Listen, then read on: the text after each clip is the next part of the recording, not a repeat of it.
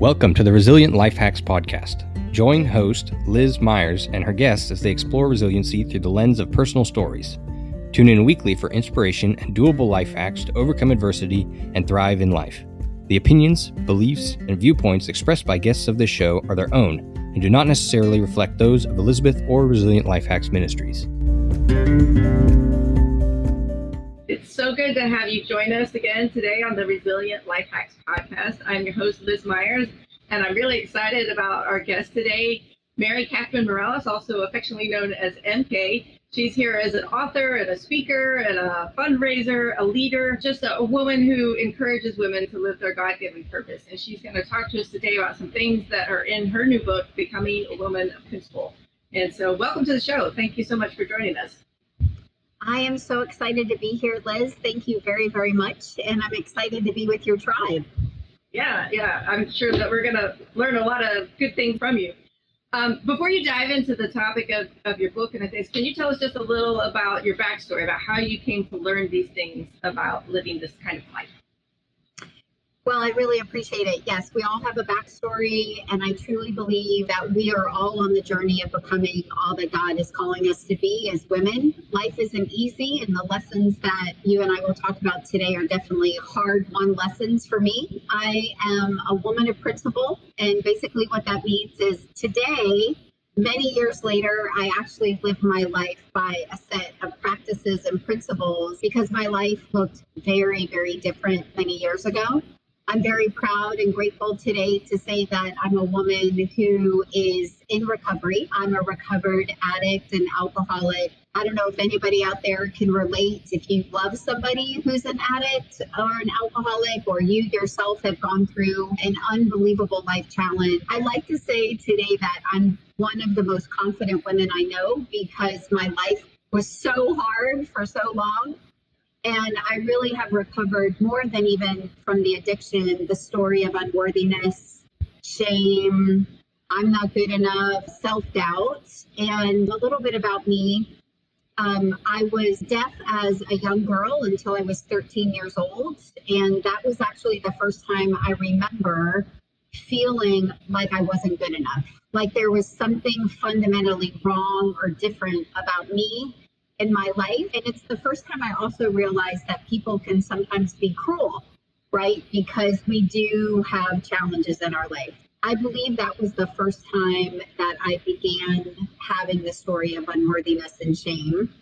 And um, I, the first miracle I actually received is I got my hearing back when I was 13. But by then, to be honest with you, I already believed that I wasn't good enough.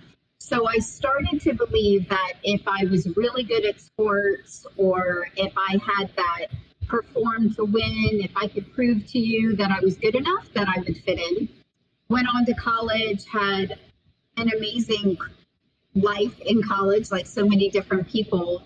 I was in sorority, fraternity, all those different things. I was a college cheerleader. I had a lot of fun, but on the inside, I was still broken when I graduated from college and got into my professional career, that's really when my addiction began to take off. I began hanging out with the wrong people. I had an amazing career in broadcast media, but my addiction kept getting worse and worse and worse. And it was like that for many, many years. I had a moment, I like to call it a God encounter. And again, I don't know if you've had one of these moments, but it was a afternoon, and, and again, I was really struggling with my disease of addiction, and I was crying out to God, and I said, you know, Father God, I'll take anything but this, anything at all, because being a woman with an addiction, there's a lot of condemnation and shame that goes with that, but a lot of people were really disappointed and upset with me. And I just didn't want to live like that anymore. I didn't want people to be so upset with me. So I was crying out to God and I said, Father, I'll take anything but this. And I named actually five very serious illnesses. And in my spirit, I heard Mary Catherine, you will recover and you will write a book about the journey through hell to home. And I was like, uh, no, that is the worst yeah. idea I have ever heard. No, no, I don't want to do that. Don't you know that I have shame and condemnation and my life is a mess? And I was really always very afraid of what people thought about me. I wanted to be perfect. And I don't know if you or your listeners can relate to the disease of perfectionism. But long story short, it was many years later that my mentor, Simon T. Bailey, had said, Mary Catherine, you know that you are called to write this book. Are you going to be obedient to the call and to the, one of the primary purposes for your life? And it was one morning, it was eight o'clock, and my husband Al and I, we were at the beach, and it was eight o'clock in the morning, and I went out and I got on my knees and I looked up and I said, Father God, what do you want from me? And I heard three words I had never heard before woman of principle. And I didn't actually know what that meant, Liz. Yeah. yeah. What does that even mean? Um, I mean, I generally got the idea, but like, all of this other information was supernaturally downloaded. Mm-hmm. And that set me out on a journey to become who I am today. And um, I am a fundraising executive in neuroscience and education, but more importantly, I'm a wife, I'm a mom, I'm a woman of faith, and I'm an author and transformational mindset coach. And today, my purpose is to empower women to really become all that God is calling them to be and to live with more joy and more confidence. And that's my true passion. Yeah, that's awesome. What an incredible story that you have. I, I thank you, first of all, for being open and for sharing all that with us. I think we're all recovering something, and some of those things that we're recovering from are more obvious or more external or apparent than other things, but everybody's got something. And I, I like too how you pointed out that the, the issues with addiction started way before then. Of you know, there was something that led to that. It, there was some emptiness or some hole or some struggle that led you to try to seek help from that in the addiction. And it's just, it continually amazes me at what a young age we can get these feelings of inadequacy oh, and condemnation. And I mean, it's just astounding. And how, you know, one little comment that somebody makes offhanded can stick with us for a long time. That's one thing I focus on a lot is renewing our mind to to get rid of those those lies that we have believed. But again, just thank you for your your willingness to share that story. is great how God's touched your life and transformed you, and now you can help others of us do the same. So I'm excited to hear about your book and about the the five uh, things that you want to share with us that help us with that transformation. Well, and I appreciate you knowing and recognizing that it's not just the addiction, right? I mean, that was one of my greatest life challenges, but the way that I write it in the book is that I know women who have been through other very difficult situations, whether it's cancer, divorce, you know, financial insecurity, losing their house or home, uh, cancers, leukemia. I mean, there's so many different challenges that we face. And so it really is a courageous journey for each and every one of us it was actually Simon who said to me, Mary Catherine, how did you become MK 2.0? How did you um, transform your life from really, without exaggeration, an almost homeless addict over and over and over again, right? Like I would get sober, I would renew my mind to some degree, and I love that scripture too. Mm-hmm. And then I would fall off the wagon. Um, the disease of addiction and faulty thinking would get the best of me, and I would end up back where I started. So my life was a series of two steps forward and three steps back. But I will share with you that when I began to think about what were the five things that I actually did every day that completely transformed my mind and changed my life forever, so I like to say, what we practice, we become. The book has a series of practices, principles. It's honesty, becoming impeccable with your word, uh, servant leadership, uh, running with champions, and God first. And those are the five practices that I teach. And the idea is that if we can master the basics, then we can conquer the world. Yeah. I like that. We definitely got to start at the beginning. So before we jump into more about what those are, can you just define for us what you mean by woman of principle? Because there may be some other people out there going, well, what does that mean exactly? Too kind of like how you were when you first heard it. So can you define that for us, shape that a little more? Yes. So it's funny because when I first got that word from God, like, you know, the word principle is not something we actually use a lot. So simply put, becoming a woman of principle is coming to believe that we can be who God says we can be, and we can have the life that He originally intended a life of purpose, power, joy, confidence, self worth, love, that we come to understand that we really are strong and courageous. And at the end of the day, every practice has a principle.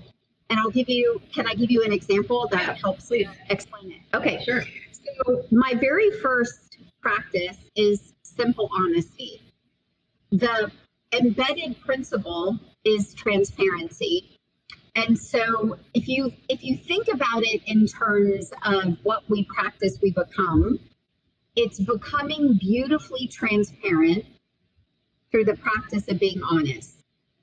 And this was actually one of the hardest chapters for me to write because when we talked about honesty, the implication there is that I'm inferring that women are dishonest. And that's kind of a hard topic, right? Yeah. So it's not a matter of being dishonest, it's a matter of learning how to live your life in a transparent way. And I'll give you a visual. Imagine, if you will, a beautiful pitcher of water, right? Crystal clear, absolutely beautiful. You can see through it. But little by little, because we live in a culture, right, Liz, that says, oh, Liz, Mary Catherine, you don't have to be completely honest with so and so. You don't want to hurt her feelings. She can't handle the truth. Or my faulty belief system might say something like, well, if I tell Liz my opinion or my perspective or something about myself, she'll judge me or she won't understand. So, what happens? Imagine yourself as a little girl at 14 or 15 years old, and we come to believe that telling white lies is okay. Now, imagine that pitcher of water, and little by little, you begin to drop black tea into that beautiful pitcher. One drop, two drops, three drops. Now you're 18, 22, 25, 35, 40 and a lifetime of telling small white lies about ourselves, about our beliefs, about our family, about our perspectives. Now, all of a sudden, at 40 years old, we wake up and we say, "How did I get here? Like, Yeah. why do I feel? Why do I feel so bad about myself? Why is my marriage where it's at? Why can't I have an intimate relationship with my daughter?" And it's because science actually shows that when we say small white lies, when we tell those small white lies over and over and over again, it actually creates brain damage. Faulty thinking actually changes the neural pathways in our brain, and we become anxious, fearful, and concerned. And so the power in the practice is when we learn to tell simple truths about ourselves, mm-hmm. we can reverse engineer that black or gray or you know dark pink, dark purple because they're all beautiful. We're still beautiful children of God, but we're not living in freedom. In the book, the way I write it is think back over the last 72 hours of our life. And I want to say first, there's no condemnation in Christ. There's no judgment here. I'm all about perfectly imperfect. Yeah. If we think back over our life over the last 72 hours, is there anything that you or I or your listeners might have said about ourselves? Somebody we know, a situation at work that is that small white lie. What I coach my women to do is think about what is the what is the reason why you told the small white lie? Is it embedded or rooted in shame, fear, concern? And then we can begin to take a look at our thought process and our thinking around that small white lie. And we can begin to ask ourselves, how can I handle that situation next time? What are the tools in my spiritual toolkit that I can use to be as transparent as possible? So I have these little show and tells, and I know that if someone's listening, they might not be able to see them, but yeah. this is a lifetime of telling small white lies, and it becomes like a dark red. This beautiful, this is where probably most of us end up, and this is full transparency. Yeah. So the idea, Clear. you can see through. Yes, you can see through it. So the principle is transparency. The way that it works is you and I get into a conversation, and let's say you ask me something about my political beliefs, which is a super hot topic right now, right? And instead of what we learn to do is my faulty thinking or my belief system might say, if I tell Liz my political beliefs, that could create a wedge between you and I. But a woman of principle would say, Liz, I want to be as transparent with you as possible transparency guides our behavior. And I would say something like, Do I have permission to be completely transparent with you about my beliefs politically? And can we have a conversation about those? I get your permission up front and I'm as transparent with you as possible. And that preserves the relationship because I respect you as a woman a principle, and a child of God. Yeah, I love that. I, those are areas where I personally struggle. Not only am I the recovering perfectionist, also, but but I'm a people pleaser and I avoid conflict at all costs. So you know, I get trapped up in. I like. I wouldn't consider myself a liar, but but I do kind of. I'm kind of like a chameleon. I'll blend in with whatever group of people I'm in, and yes. just point. I'll highlight the areas where we agree, and I just won't mention the things where I see it differently, or you know, I don't want to rock the boat. I don't want to upset anybody. You know, especially with the political. I just avoid all political conversation whatsoever because I'm just. I don't want people getting angry. right. And that's the culture we live in. And so I always use politics or religion as topics because those are the two of the most heated conversations. But what I invite women of principle to do is to practice it in safe environments where I, I, totally get it. Like, I am a total recovering perfectionist. It was actually one of my other coaches that said to me, Mary Catherine, why are you pursuing perfectionism? You're miserable. Yeah. And I was like, I don't know. It's just what I've always done. Yeah. And he said, Tell me one thing you've ever done in your life perfectly. And the only thing I could come up with was breathe. That was it. That's all yeah. I could come up with. And so he said, then why are you in the pursuit of something that doesn't actually empower you? And so it's it's been part of those conversations where you're absolutely right. We live in a culture where every person on the front of a magazine looks like a Barbie doll. Everything looks perfect. Everybody on social media is like taking the perfect trip. Their family, you know, relationships are perfect. And that's just not true.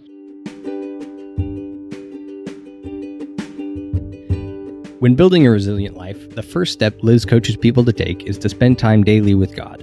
When you seek God consistently, He will show you the best next step for your journey. If you'd like a peek at how Elizabeth connects with God regularly, download her free prayer guide and journal at elizabethmyers.me forward slash prayer guide. You can now have the same journal Elizabeth uses every day and make it your own. Being a woman of principle is about, and again, just using this one, the principle of transparency. So principles guide your behavior, not your belief system. Yeah, yeah. I love I love how you're bringing all that together. I know in some situations where I hold back or you know I, I'm feeling like I want to put on a different picture of who I am than what I really am it's like you mentioned that fear of judgment but what i've also come to realize is that fear of judgment from others isn't necessarily about what they're actually thinking. It's more about where i feel insecure and i assume they're judging me on the same things i'm judging myself on. And that's right. you know that's not always true. They're probably busy worried about their own issues of you know things that they're insecure about. So I can get all wrapped up. In, I mean, just an example: we have eight kids. We're a big family. We homeschool. So right there, lots of people have instantaneous judgments about I'm either crazy or I'm a saint. I'm neither. You know, I'm just an ordinary mom. But if I feel that pressure of, oh, we've got to be more organized or cleaner or have our act more together than somebody who only has a handful of kids because we're going to be judged by a, a stricter standard. And there are actually people who do judge me by a stricter standard, but for the most part, you know, people aren't, and a lot of that is just pressure I put on myself. Yes, and I I thank you for your transparency. I have to tell you, I'm envious. I would love to have a larger family, so I think what I've learned in my own journey, I went to an entirely different level of confidence and grace when I followed the call in my life to tell the story and I'm sure you've had similar experiences because what I learned, and the the older I, I get, I'm almost 53 years old. What I decided in my life is I'd rather live my life in alignment with what I know the Spirit of God is asking of me. Because my whole life, Liz, I lived your life. I lived my parents' life, and I love my parents very much. I lived the life that I thought other people wanted from me which causes more fear, more concern, more separation, more disconnection. And what I learned is people don't, the people who have judged me for my book, it's like part of reaching those who need it most. I just, you know, I'll give you another. Do we have time to share one more mm-hmm. principle? Yeah. One more. Yeah, one more. So think about um, one of the other practices is becoming victorious through the practice of running with champions. So the practice is running with champions, and the principle is victory. When Jesus on the cross, and I know you have different listeners, but for those of us who have decided we believe that Jesus is who he said he is, using this as an example, when he said, It is finished, he meant we are victorious. So, as a woman of faith, the principle that guides my behavior in business meetings and conversations with our daughter Mia, with my boss, with my colleagues, is the principle of victory. I am victorious. I am worthy no matter what. And that takes away the pressure of have to perform. So whether we get the deal, we don't get the deal. My book is a national bestseller. It isn't. I lose that five pounds. I don't lose the five pounds. Yeah. I am victorious. And what pressure off performance. Yes. What would the world look like as as women if we went into a conversation or a community recognizing that every woman we run with she's already victorious. She's already perfectly imperfect in the eyes of God. It takes that competitiveness away. Science actually shows, and I talk about this in my, this is actually the uh, fourth practice of the five. When I'm a long distance cyclist and I was on a team for many, many years. And my coach, when I went to Kevin and said, Kevin, how do I become a better cyclist? He said two things go ride your bike and ride with better cyclists.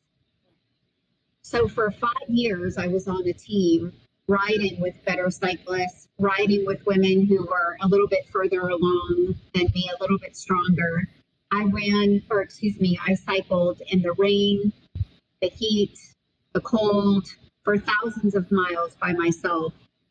And I became a champion cyclist in my own mind. I wasn't, you know, like super fast or anything. Yeah. But when we are the sum total of the five people that we spend the most time around. As a woman of principle, I would invite your tribe and your listeners to really be thinking about who are the five women that are their champions, that love and believe in them, that can speak the truth to them, because if we surround ourselves with other women who also know that they're victorious, we become better cyclists, we become better mothers, we become better authors. Again, the principle is you're already victorious, and so am I. And again, it takes away the pressure to perform.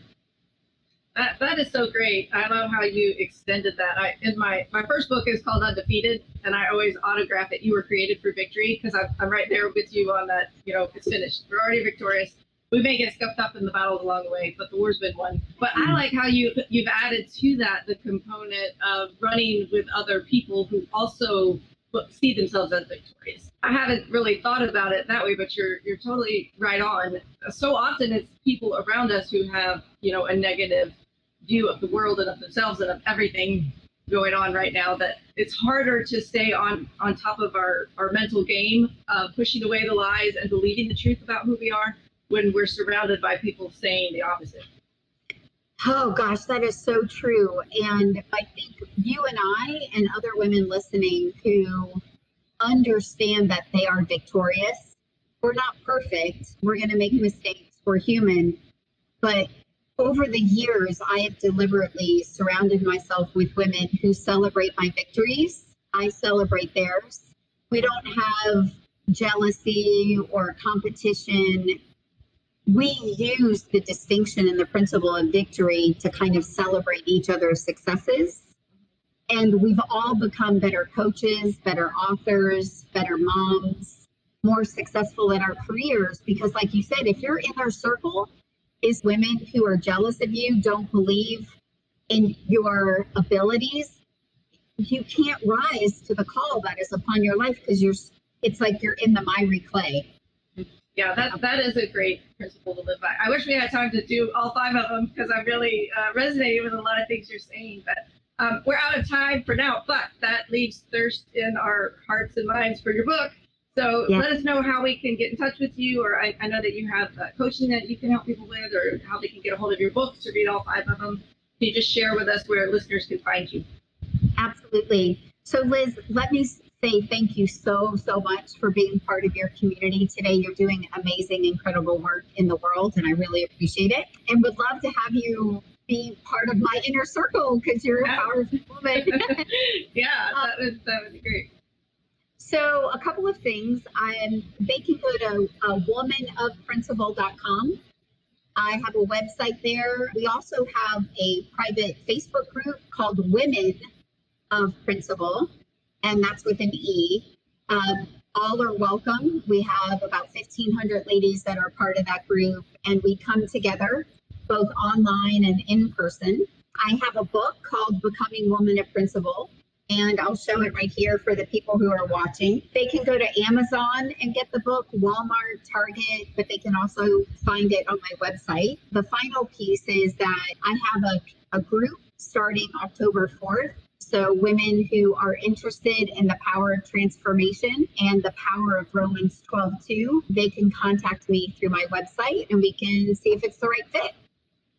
Okay, that sounds great. Thank you so much for sharing all those neat opportunities that people have. As always, the links will be in the show notes. So if you're listening to this on the go somewhere, when you get to where you're going, you can uh, get onto the show notes and just click the links, and that will take you to those places that she's just described. So thank you so much for for joining us today and for sharing your wisdom with us. It's really been a blessing to me, and I know it will be a blessing to those who listen. Absolutely. Bye, everybody. You have been listening to Resilient Life Hacks with Liz Myers. The opinions, beliefs, and viewpoints expressed by the guests of this show are their own and do not necessarily reflect those of Elizabeth or Resilient Life Hacks Ministries. To learn more and download your free guide to Liz's top 20 resilient life hacks, go to resilientlifehacks.com. Subscribe now so you never miss the life hacks you need to live the life you want.